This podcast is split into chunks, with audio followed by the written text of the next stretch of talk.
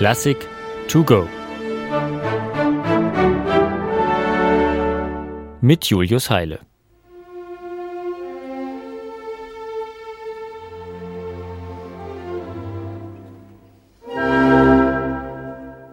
Mozarts drei letzte Sinfonien.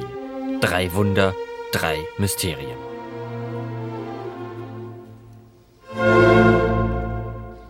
Niemand weiß genau, aus welchem Anlass diese Musik komponiert wurde und ob der Komponist sie jemals live gehört hat.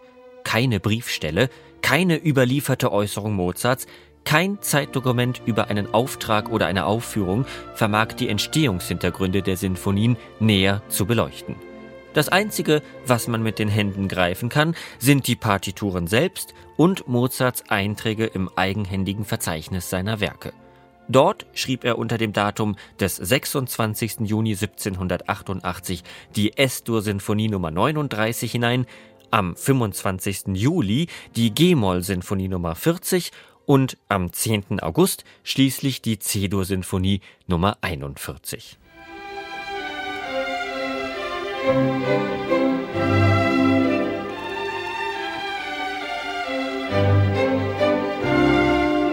Zwischen der Vollendung der vorletzten und der letzten Mozart-Sinfonie liegen also gerade einmal 16 Tage. Ein Witz gegenüber den Millionen Probestunden und unzähligen Forschungsmonaten, die in den folgenden fast 250 Jahren der sogenannten Jupiter-Sinfonie gewidmet wurden. Um mit Platon zu reden, man weiß heute womöglich besser als der Dichter Bescheid über die Werke, die dieser selbst verfasst hat. Denn was man nicht alles in die Nummer 41 hineingedeutet hat. Die unüblicherweise drei Themen des ersten Satzes zum Beispiel sollen angeblich Mozarts versiertes Auftreten in drei verschiedenen Gesellschaftsschichten spiegeln. Aristokratisch und damit eher äußerlich repräsentativ und herkömmlich gibt sich das Eröffnungsthema.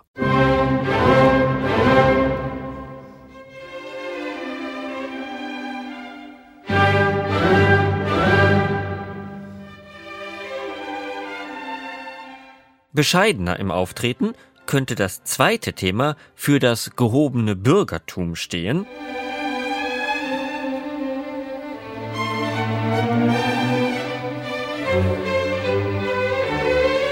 das sich in Mozarts Epoche bekanntlich gegen den Adel aufzulehnen begann.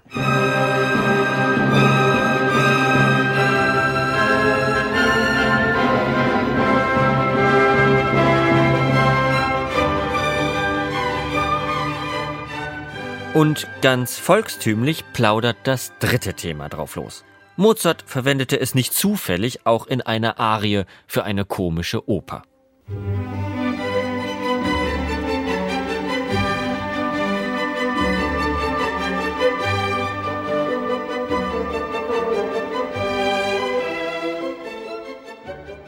Wenn es dann aber erst um das Finale der Sinfonie geht. Das hat man als geniale Verschränkung von Fugen, Sonaten oder Rondoform gedeutet, eine Feststellung, die zwar den Kenner aus den Socken hauen mag, die aber nicht den eigentlichen Clou dieser Mozartschen Meisterleistung trifft. Denn selten hat ein Komponist es wohl so spielerisch geschafft, anspruchsvolle Gelehrsamkeit mit ansprechender Leichtigkeit aufzufrischen.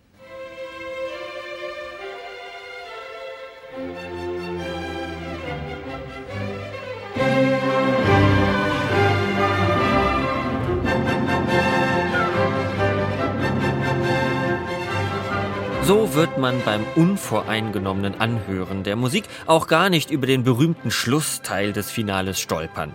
Da werden in kompositorisch virtuoser Art nämlich alle fünf Fugenthemen des Satzes gleichzeitig miteinander verbunden. Klingt kompliziert, ist es auf dem Papier auch, aber Mozart hängt das eben nicht als verdammt schweres Kunststück an die große Glocke, vielmehr eilt die Musik so unbeschwert und fröhlich ihrem Schluss entgegen, als wirkten schon 16 Tage zu viel, eine solche Partitur aus dem Ärmel zu schütteln.